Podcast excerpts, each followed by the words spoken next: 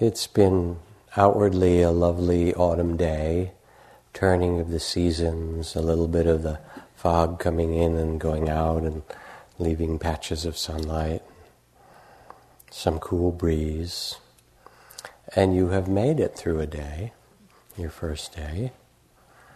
If this is your first retreat, congratulations. Those of you who have come back, you knew what you were getting into, so it's your own fault. And this evening, what I'd like to speak about is both practical and visionary. Um, to speak in some way to those who are experienced practitioners, um, and also to those for whom this is the first retreat. Wes suggested when we were talking about the theme of the Dharma teaching this retreat um, that we take up the topic of identity and use it as a lens to understand the practice of mindfulness and loving kindness, of breath and body, all the systematic trainings that we'll do. So we will take up that theme. And I'll start with a poem from Juan Ramon Jimenez Yo no soy yo. I am not I. I am this one walking beside me whom I do not see, whom at times I manage to visit, and at other times I forget. The one who remains silent when I talk, the one who forgives sweet when I hate, the one who takes a walk when I am indoors the one who will remain standing when I die.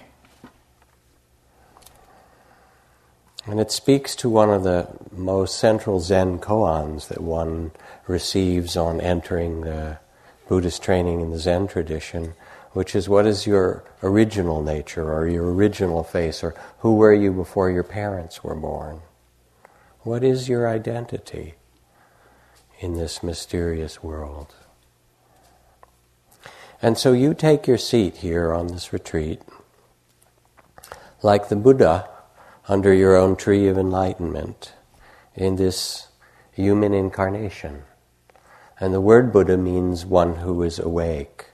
And the fact that the Stephen Batchelor, a good friend of ours and wonderful translator and Buddhist scholar, says the word enlightenment is a pretty bad translation of the Sanskrit and Pali words that speak of what happened for the Buddha, and that a much better word is um, awakening, that the Buddha awoke to see the way things are.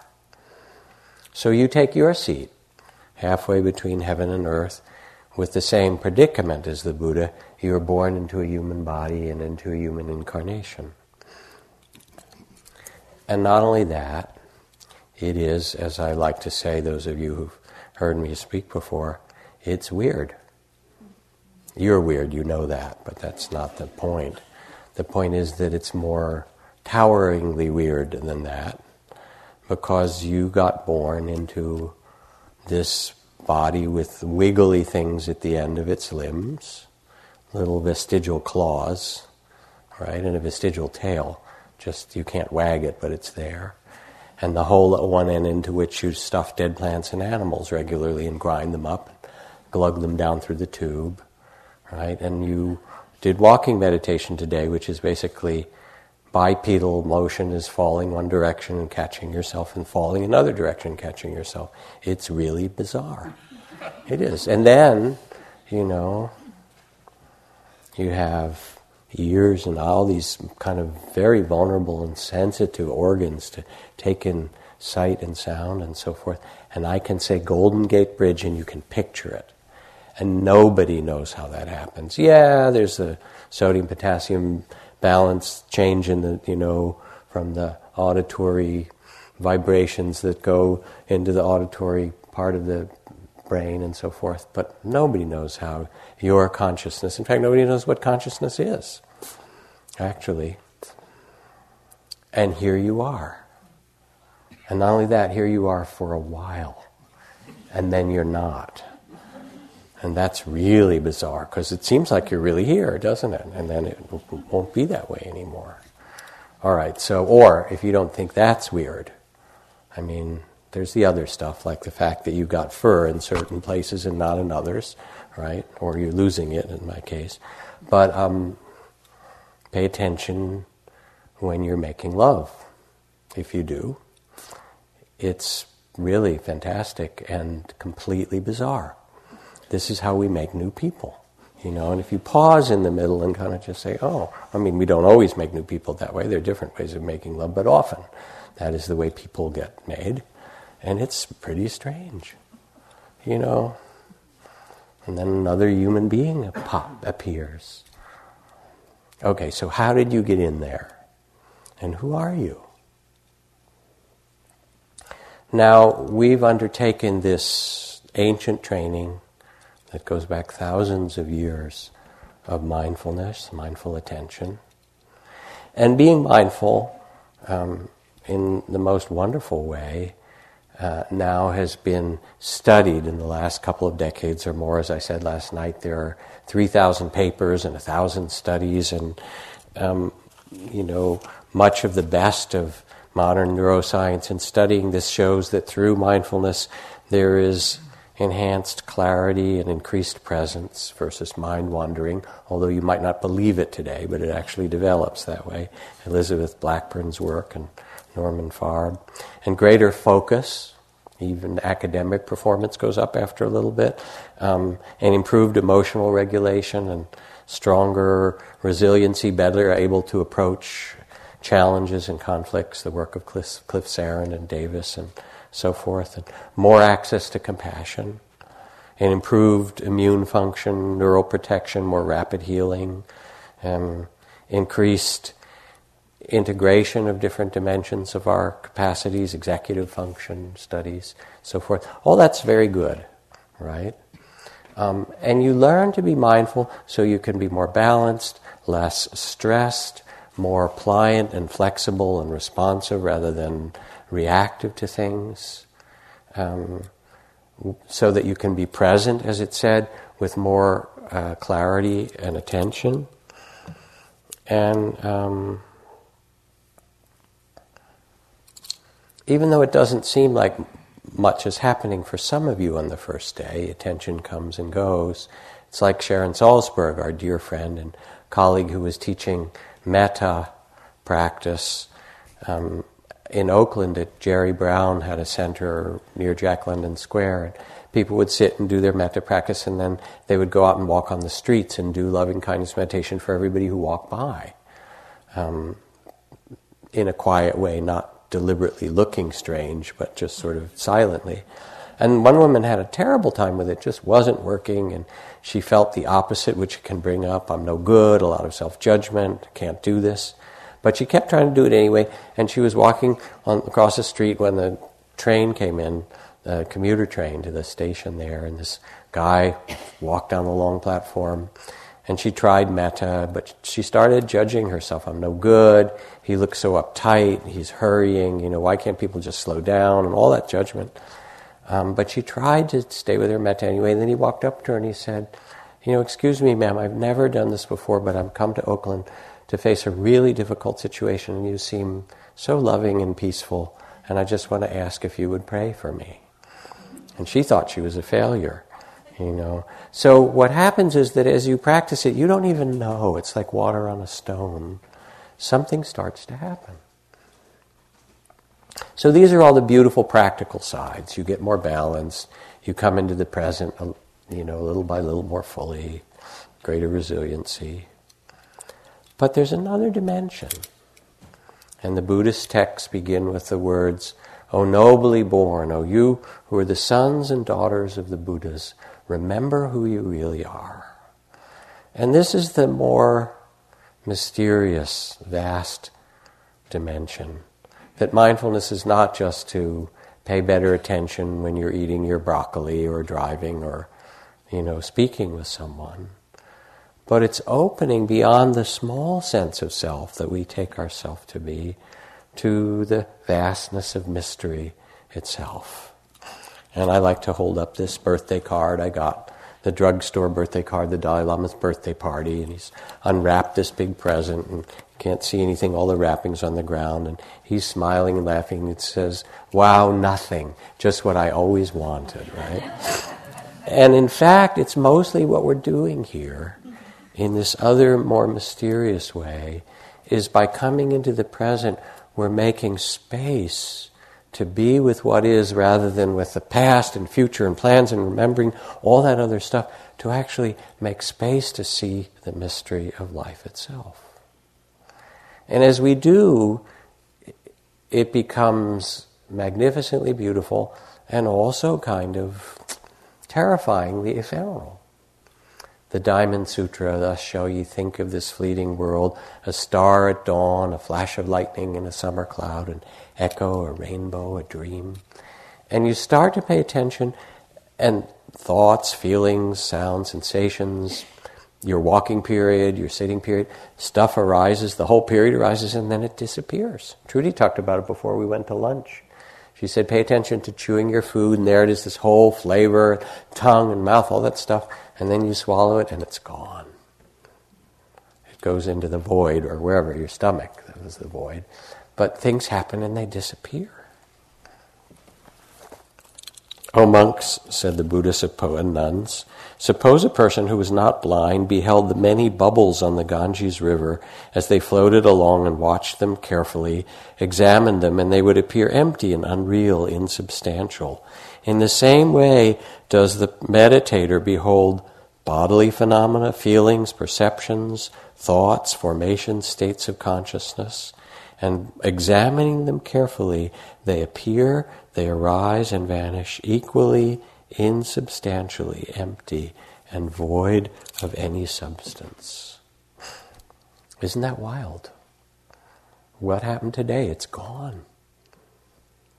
And what we have is the reality of the present. Past is memory, future, an idea. What we have is now.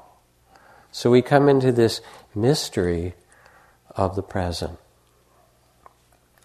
Now, how do these two pieces fit together? The mindfulness of attention and careful resiliency and so forth with this vastness.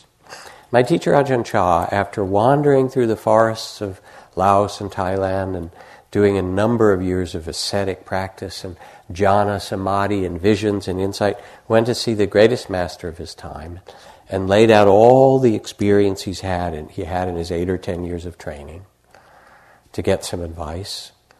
And the master listened and said, Eh, you've missed the point. After all that work. He said, Those are just experiences. And experiences are what we call changing conditioned conditions. And what the Buddha pointed to was the unconditioned. Sight, sound, taste, smells, great meditation experience, terrible experience, they're all changing conditions. Instead of focusing on the changing conditions, turn your attention to the one who knows. Rest in the awareness itself. Become the consciousness rather than the experiences. Rest in the timeless consciousness that is your true nature. And then you will find liberation. Now, that's kind of a highfalutin instruction, although you can try it. But you actually already understand it quite well. And the image I like to use is this. You look in the mirror, no matter whatever age you are here, you look in the mirror and you notice sometimes that you've grown older than you were, right? Even if you're still young, you look a little older than you were a few years before, right? But the weird thing is that you don't feel older, right? You know that experience? And that's because it's only the body that has aged. The body exists in time. It's born and it's little and it grows bigger and it eats stuff and defecates and does all the things that bodies do and gets bigger and so forth. It lives in a certain cycle of, of the world of form. But in that moment of looking in the mirror, and you look and you say, hmm, a little older than it was, you know, a few years ago, looks different. There is a witnessing consciousness that knows that the body, like that first poem I started with, isn't exactly who you are. You rent it, you use it, you treasure it, you value it. It's a fabulous thing to have human incarnation. But it's not exactly who you are. And then, if you listen to the Buddha's teachings, he says mindfulness, mindfulness, my friends, is truly liberating. Now, how can mindfulness be liberating? It's liberating because when you're with experience, you're less reactive to it. So there's that. Here's fear or judgment or confusion or pain or pleasure. You can be balanced with it. But it's more deeply liberating. It's the most beautiful medicine because it allows you to shift your identity from thinking that you have to fix and change experience to be the space of loving awareness itself and say, wow, this is really amazing, isn't it? Here's joy or sorrow or gain or loss or pleasure or pain. And mindfulness allows you to become the space of awareness that knows what is so, the one who knows, without being trapped, lost, confused. So, as I said last night, the question isn't the future of humanity, but the presence of eternity, and that this isn't so much a self improvement game, but rather an invitation to take your seat as the Buddha and look at human life and human incarnation. Poem for you. At IMS, our center in the East Coast, um, during the three month retreat, um, when it gets in the winter and very the trees are bare, people will stand out in the back of the building with seeds in their hand for the birds. And this is Mary Oliver's experience called Winter and the Nuthatch. Once or twice, and maybe again, who knows, the timid nuthatch will come to me if I stand still with something good to eat in my hand. The first time he did it, he landed smack on his belly as though his terrified legs wouldn't cooperate. The next time he was bolder and became absolutely wild about the walnuts. But there was a morning I came late, and guess what? The nuthatch was flying into a stranger's hand. To speak plainly, I felt betrayed. I wanted to say, Mister, that nuthatch and I have a relationship. It took hours of standing in the snow before he would drop from the tree and trust my fingers. But I didn't say anything. Nobody owns the sky or the trees. Nobody owns the hearts of birds. Still, being human and partial, therefore, to my own successes, though not resentful of others fashioning theirs, I'll come tomorrow, I believe, quite early. and so you start to hear what Oscar Wilde called the tainted glory of humanity. You know, our love and our attachments and our fears and our, our magnificence, and that they're all woven together. This is the desire realm the, that you're born into, and it's a realm of paradox. Like the poet Alison Luterman, my friend, she writes, you know, of the desire realm. It's kind of like being on a diet and hiding the chocolate chip cookies. Meanwhile, you're the only person in the world who knows where those chocolate chip cookies are hidden. You know, there's some way in which we live in the world of desire, and the point isn't to get rid of it. The Buddha tried that, and that was not successful. The point is to become wise with this life that we've been given. So, these teachings are actually practical, and they point to two different dimensions, especially to two different dimensions of our experience. This is a little poem that I got from Trudy, thank you, of Mary Oliver again. She writes, For years and years I struggled just to love my life. Two lines, this poem. First line, that's about half of spiritual practice right there. For years and years I struggled just to love my life. You could do that for the whole retreat, it would be worthwhile. And then the butterfly rose weightless in the wind. Don't love your life too much, she said and vanished into the world. And that's like T.S. Eliot's line teach us to care and not to care.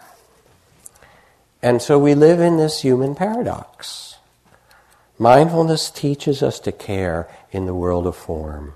It teaches us to live through the paramitas, they're called, the, the development of human capacities of patience and compassion, of virtue or integrity, to see the truth and speak the truth, as Trudy said last night in the precepts that we talk, of dignity, of dedication, of understanding that the seeds we plant become what grows.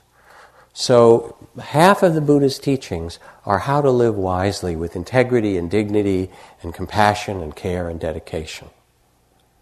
That's the kind of the development of our human incarnation. And the other half is the half teaches to care and then not to hold on in that poem, as the butterfly said.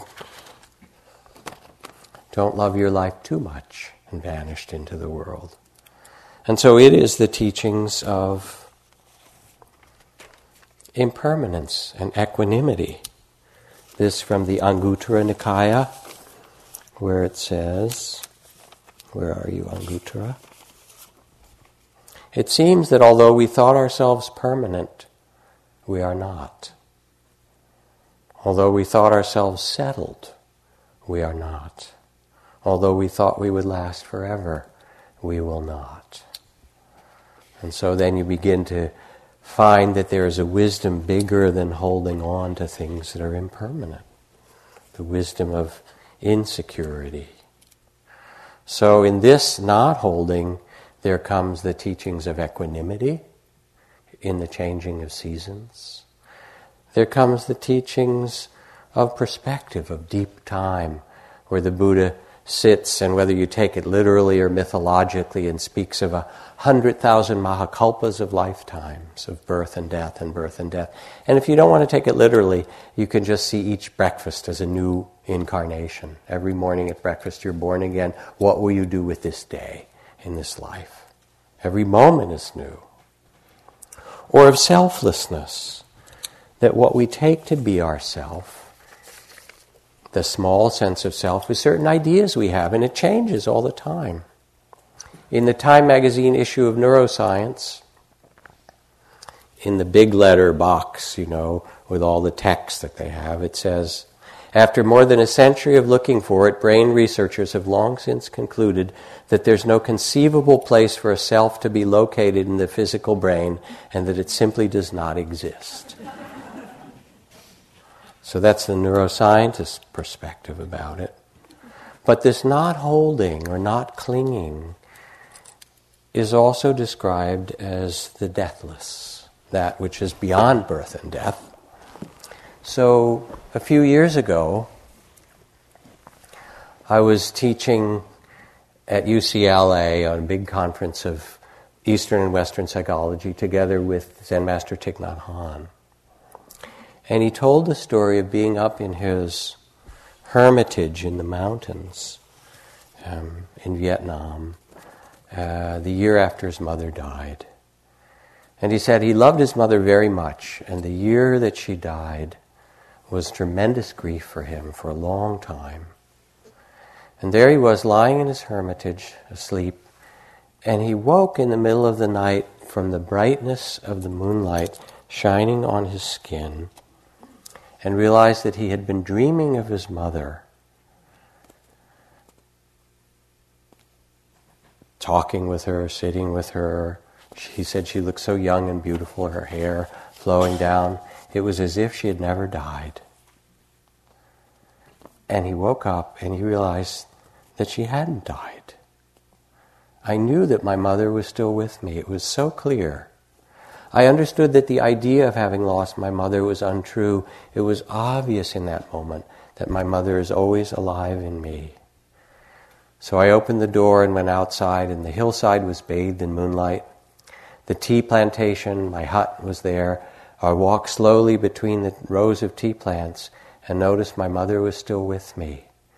She was the moonlight caressing me as she had done so often, very tenderly and sweetly. Wonderful.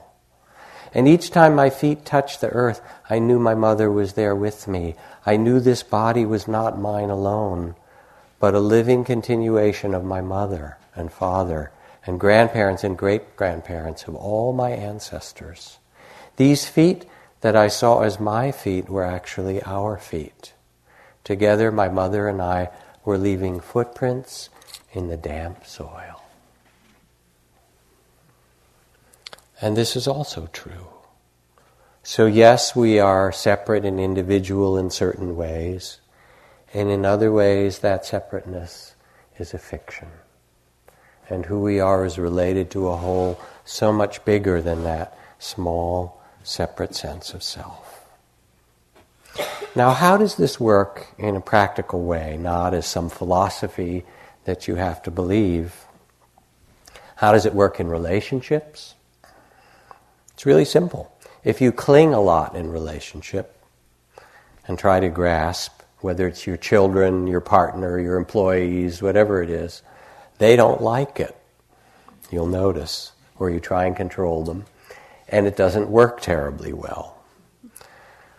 On the other hand, if you bring yourself to that relationship with dedication or love or commitment, rather than clinging or wanting it to be a certain way for you, then that relationship can flower and blossom.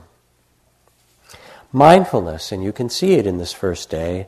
And the first days of the retreat have, for some people, a lot of release that begins to happen. You sit and you feel your breath and you feel about two breaths, and then the attention wanders, and you come back and wanders again, and it goes off to memories and plans and unfinished business that rises. You know, you sit here minding your own business, and then the things that are unfinished in you show themselves. If you haven't grieved some loss because you've been too busy, you sit quietly, and the tears will come. So Mullah Nasruddin, the Sufi holy fool, went into the bank to cash a check one day and they asked, Could you please identify yourself? So he reached into his pocket, pulled out a small mirror, said, Yeah, that's me, all right. and that's really how the breath works. You become present for this life breath, as Wes guided us this morning to feel the body interbreathing with the world. And as you feel the breath, it becomes like a mirror in the sense that there you're feeling the breath, and because you're present then, you notice the sadness or grief or the tension you carry in your body or the thoughts that keep going back to this situation or this creative idea or something. The breath helps you actually to see what's happening.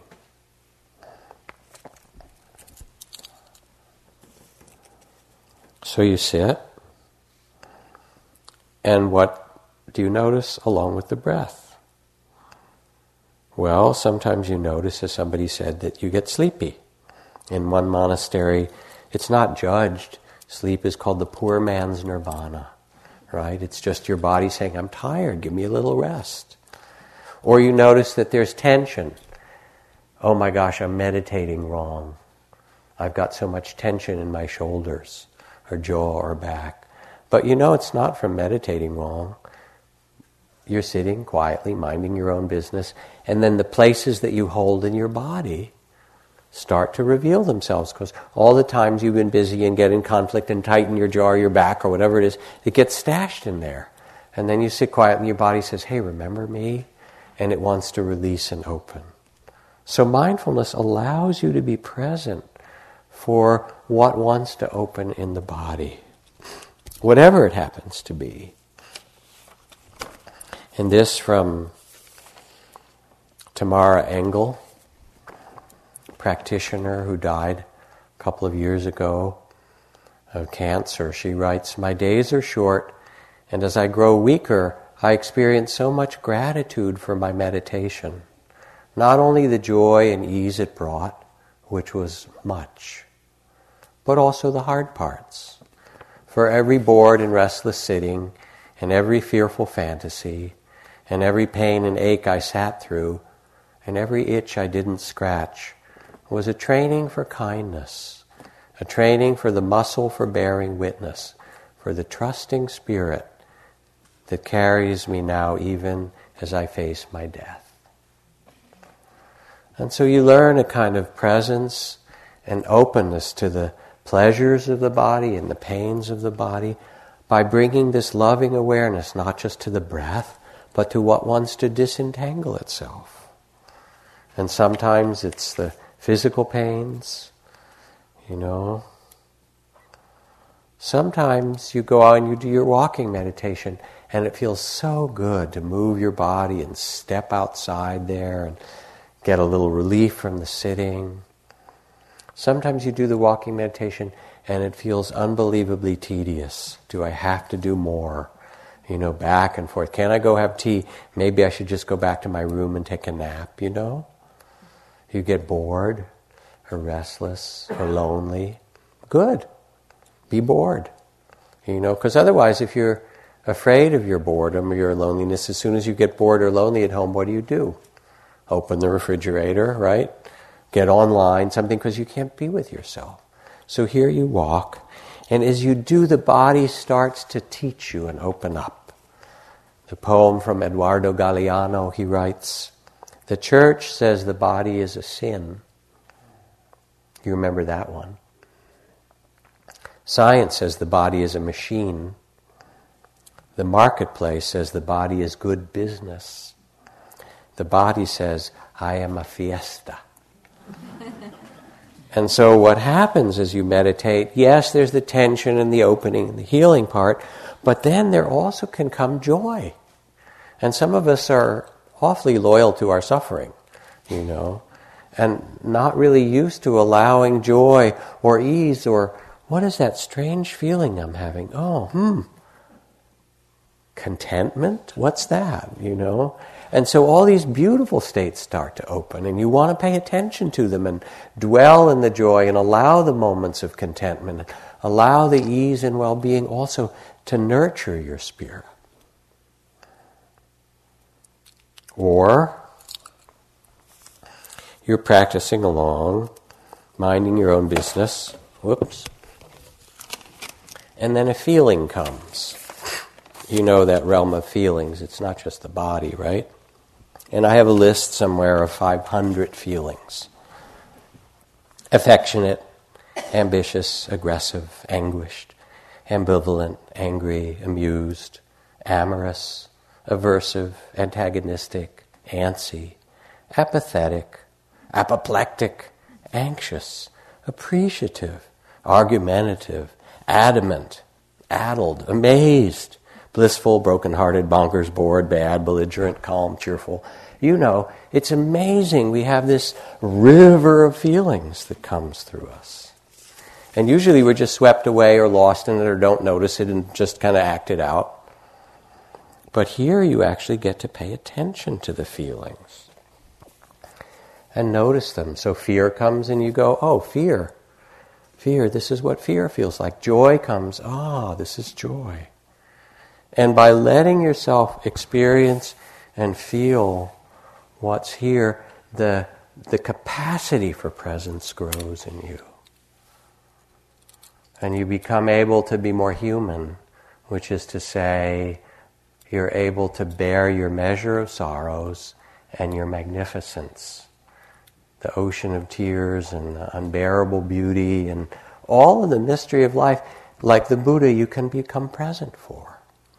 And if you don't, and I always talk about this, it's kind of a political act as well as a personal one. Yes, to become present lets you become alive for yourself and others. But James Baldwin also writes I imagine one of the reasons people cling to their hate and fear so stubbornly is that they realize that once hate is gone, they will be forced to deal with their own pain. And so we project our pain on the communists, the immigrants, the Muslims, the enemy de jour, it doesn't matter, you know who they are. Um, because we can't bear our own fear or insecurity or vulnerability. But to be human is to be vulnerable. And to take your seat as the Buddha is to acknowledge that and also know that there's something so much bigger. That timelessness that Thich Nhat Hanh speaks of, that you already know. So there's something brave and critical about coming into a wise relationship with your body, with the domain of feelings, with the life you've been given. And then, of course, there's the mind. Oh my gosh. The cartoon from the New Yorker that shows the car crossing the vast Utah desert with the roadside billboard that says your own tedious thoughts next 200 miles, right? Meditation kind of described right there of a poem for you. Because your thoughts have no pride at all, and they'll tell a million stories, they'll do anything.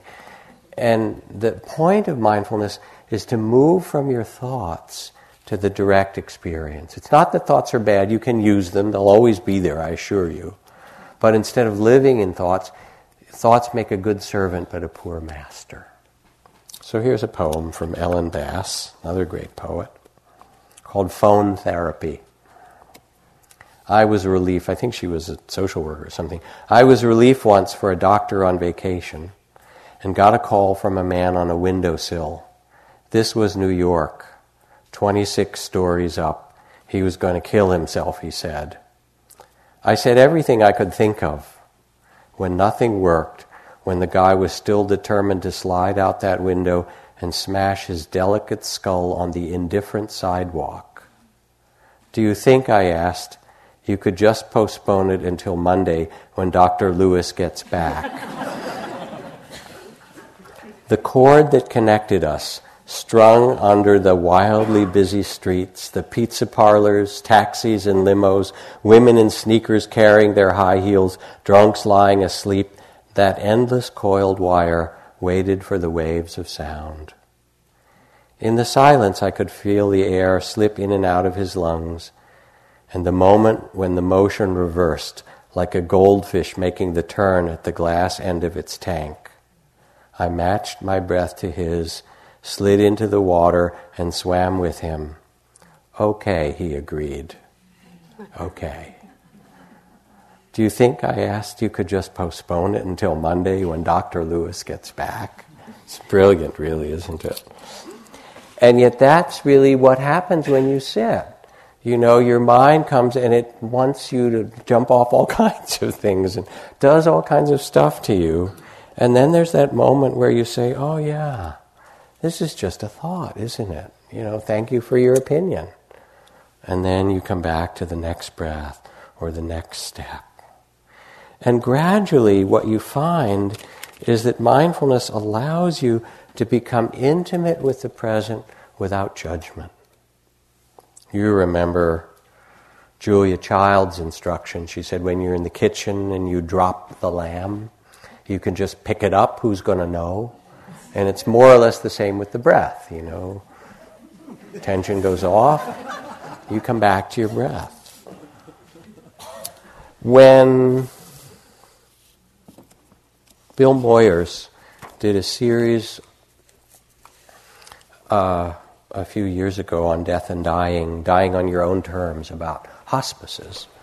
Um, he had a young film crew that he was working with for public TV, and he got concerned what are these, you know, 20 lighting people and camera people and gaffers and all the folks who are working with him, what are they going to do marching into a hospice? Many of them had never seen anybody who was that sick or dying before. So he called good friend Frank Ostaseski, who started the Zen Center Hospice program. And they went to do a little bit of a training.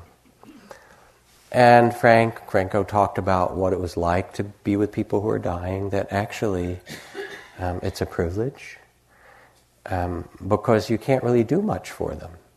You know, they don't need anything in the way people normally do except the genuineness of your presence. That's all. You know, you can't have some idea or program, there's no more emergencies. They're just going through this extraordinary process.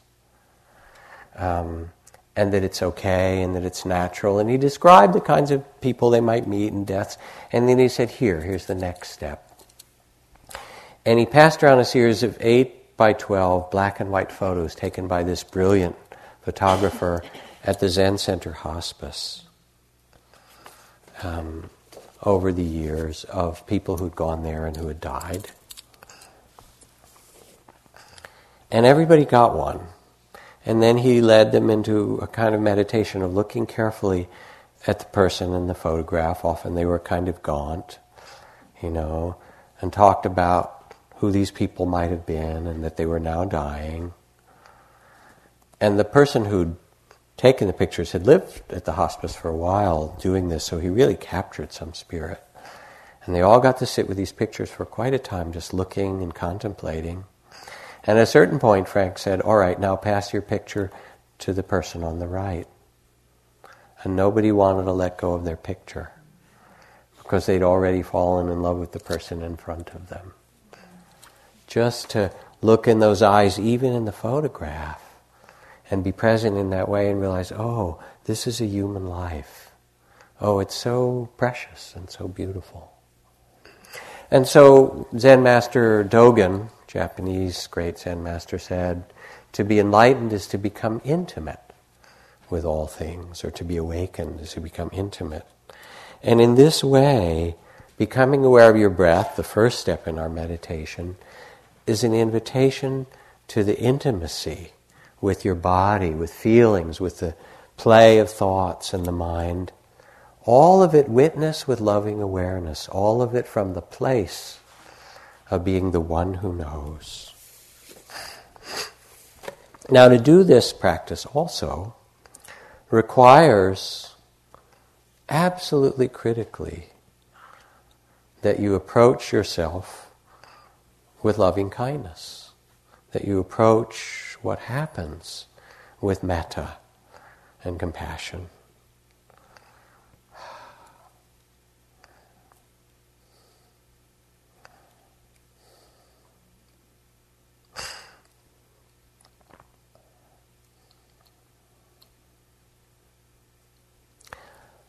I taught some retreats with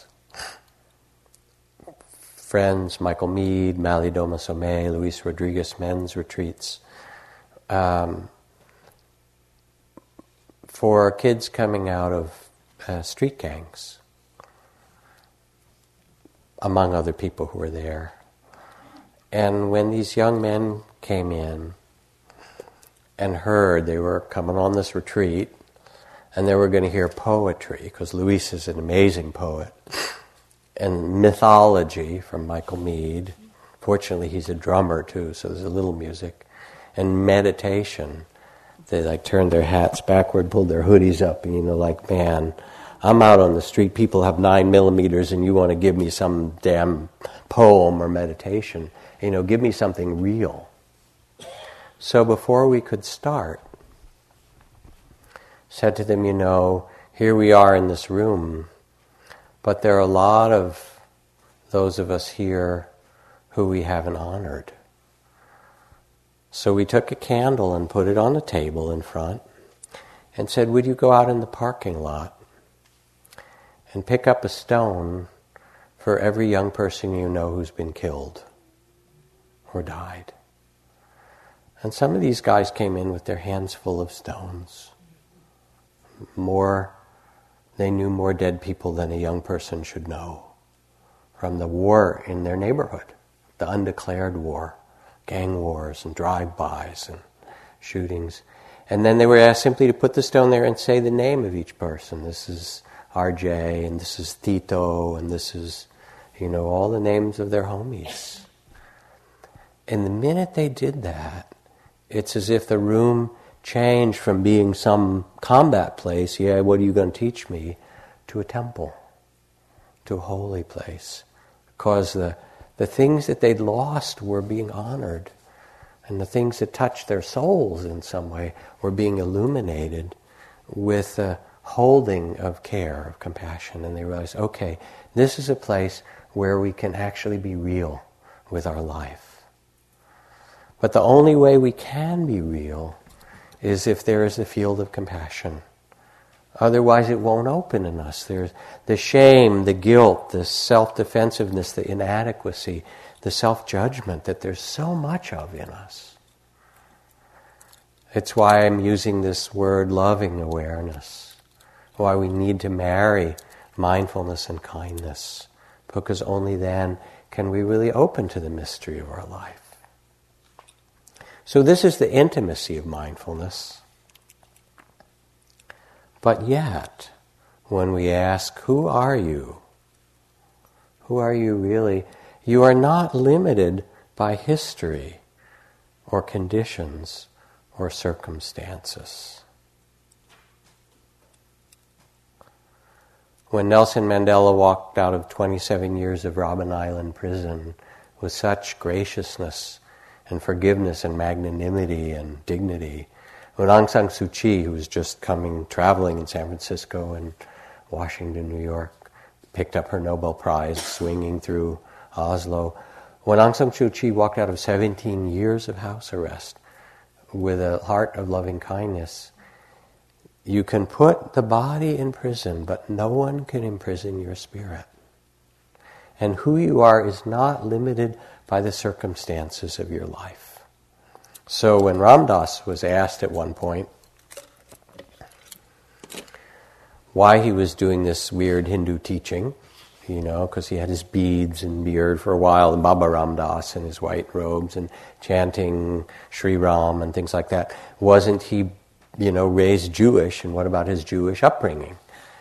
Uh, like I had, he was bar mitzvahed and went through, you know, traditional Jewish upbringing, Reform Judaism.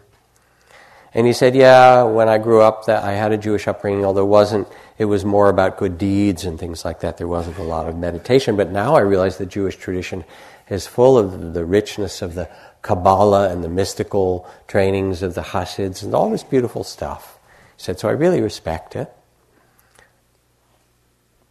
Paused. He said, But remember, I'm only Jewish on my parents' side. and there's something kind of witty about that, but also something profound about it.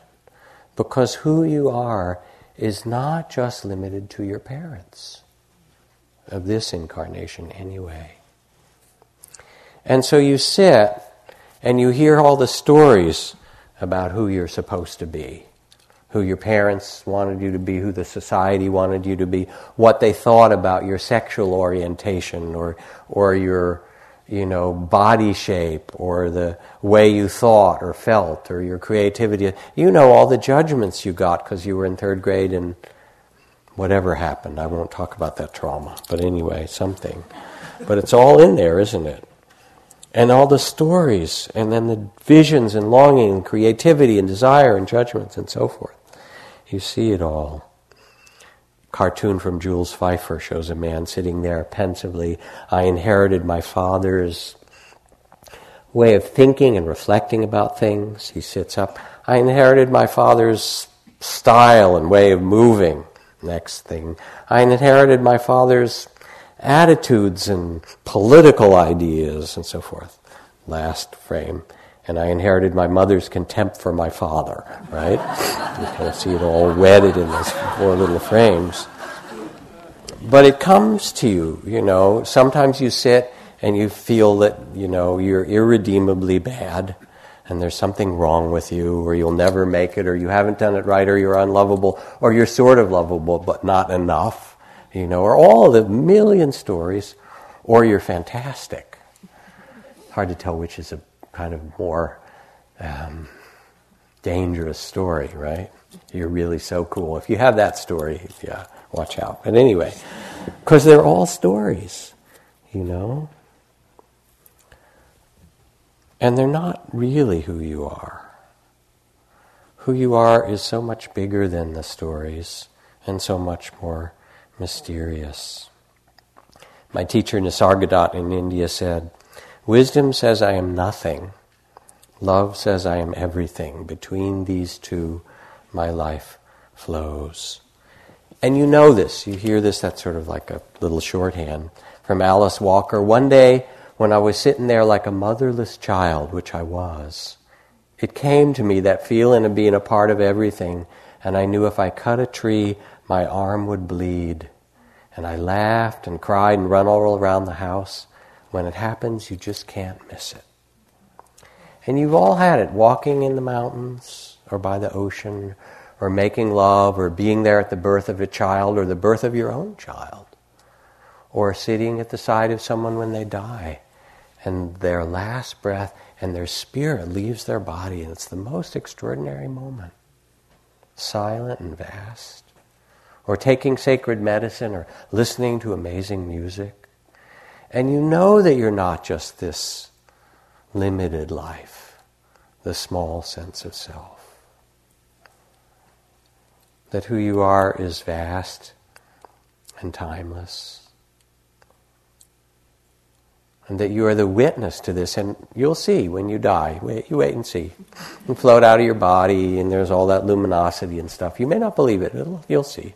And remember, I, said to my dad, remember, I told you so, right, when it happens. But anyway, and then you'll say, wow, that was an amazing incarnation, wasn't it? What a trip that one was. See where you're drawn to next. You'll see. I mean, you don't have to believe it, but you wait. Okay. So here's this paradoxical mystery that you are made of starlight and consciousness, and that you get this incarnation, and you need to honor it. You need to honor your male or female or transgender or whatever particular way your body is. You need to honor the particular race and ancestry you have. There's something magnificent in it. You know, you need to honor your particular gifts and capacities and the culture that you're in. And incarnation is amazing. It's only in the human realm that you can eat French cheese and baked Alaska and have a child and watch a sunset over the Golden Gate Bridge. You need to be incarnate to have these experiences and fall in love or get divorced, you know, or all the other things that can happen. Right? This is it. This is human incarnation. It's magnificent. But the wisest sages say, yes, this is true. Love this incarnation because it is precious. But remember that it's not all of who you are. Remember your Buddha nature and your social security number, right? that there is a vast freedom as well as the moment's experience that you have. And this training allows you to be present for this life and also free in it. A couple more stories and then we'll end. Ananda, the beloved attendant of the Buddha, having done an errand at some distance, was passing through a village, quite thirsty, and the one thing monastics are allowed to ask for is water. So he went by the well and saw a young woman, Pakati, and asked her if she would please, she was drawing water, offer him a drink. And he said, Oh no, sir, I am too lowly born to give you water to drink. My presence would contaminate your holiness. And if you're born an untouchable in India, um, even your shadow falling on the food of a high caste makes it un- inedible. If you can imagine being a child born in that circumstance. So it's terrible. And Ananda looked at her kindly and said, I ask not for your caste, but for water, please. And the woman's heart leapt joyfully. She gave Ananda the water, and he thanked her and went her. Went away. And having learned that he was a disciple of the Buddha, she followed him there and observed him for some time, and finally went to the Blessed One and said, Oh, let me dwell in this place and attend to Ananda and minister him, for I have come to love Ananda. And the Blessed One, understanding the emotions of her heart, said, Pakati, your heart is full of love, but you do not understand your own sentiments. It is not Ananda that you love, but his kindness. Accept then the kindness and respect you've seen him practice toward you, and practice it toward others. And though you are born of the lowest caste, you will be a model for the noblemen and noble women of this world. Swerve not from this kindness and dignity, and you will outshine the royal glory of kings and queens. And so when we remember who we are, we can see that same beauty in every other being. Nelson Mandela said, It never hurts to see the good in another person. They often act the better because of it. To see that magnificent spark or spirit that's in there and to play our part, to take your incarnation and make something beautiful of it. Not because it's all of who you are, who you are is so much bigger, but because in another way it is who you are. And you go out and you walk, you know, and the crows land in the tree by the dining hall and talk to each other. And because you're quiet, you hear the crows and you watch them in a way that you haven't since you were a kid, right? And you smell the bay leaves and the trees here and see the dry grasses that are thirsty. You can feel their thirst, waiting for the rainy season to start. And you look at the sky, and sometimes it's azure blue, and sometimes it's robin's egg blue, and sometimes it's a pale velvety color. And you walk out there quietly, and you feel like you're part of all the people who've ever meditated sometimes. Not yet, but it comes or all humans, or all beings, and you feel yourself with the worms and the coyotes alive. And you take your part in this dance. And Itzhak Perlman, one of the great violinists of the world, was um, a young boy, I think he was four years old when he got polio, and was paralyzed so that he walks with crutches or assist in some way. I also had polio when I was seven or eight years old in the hospital, paralyzed for a while, but fortunately I got I got over it. Kind of amazing. But he didn't. but it didn't matter in another way because he took up the violin, even though he needed the crutches to walk. And he was such a prodigy with it that he became this master and some years ago, he was playing a concert in New York, the New York, New York Philharmonic at Lincoln Center, and doing a violin concerto, one of the Beethoven violin concerto, this amazing piece of music. And partway through, as he was playing, there was this crack, and one of his strings broke. And everyone in the hall could hear it, the whole audience and everything became silent. Okay, what is he going to do? Is he going to try and go off the stage and you know fix the violin? Will somebody come out and take his Stradivarius and give him some other violin to play? You know what will happen? He sat quietly and closed his eyes as if meditating for a pause and signaled for the conductor to continue. And then he re entered playing the concerto with an incredible passion and love that he gives to his music and purity. And he began reconfiguring the piece so that he could play it on three strings. And when he finished, everyone was just silent, kind of awe. And then they all stood up in this amazing applause, like great waves of the ocean. And finally it died down. He looked out and he spoke not boastfully, but quietly, pensive. He said, you know, sometimes it is the artist's task to find out how much music you can still make with what you have left. And it's the violin, and it's his body, and it's your limitations and your beauty. And so you get to both inhabit this amazing life that you have with mindfulness and attention, with balance and care and also with the sense of mystery. That who you are, you become the one who knows, the loving awareness, the witness, that who you are is not just limited to the conditions of your life, but something so much more. And when you remember it, it affects everything you do. I believe, says Gandhi, in the unity of all things. And therefore I believe that if one person gains, the whole world gains. And if one person falls, the whole world falls to that extent. So let's sit for a moment.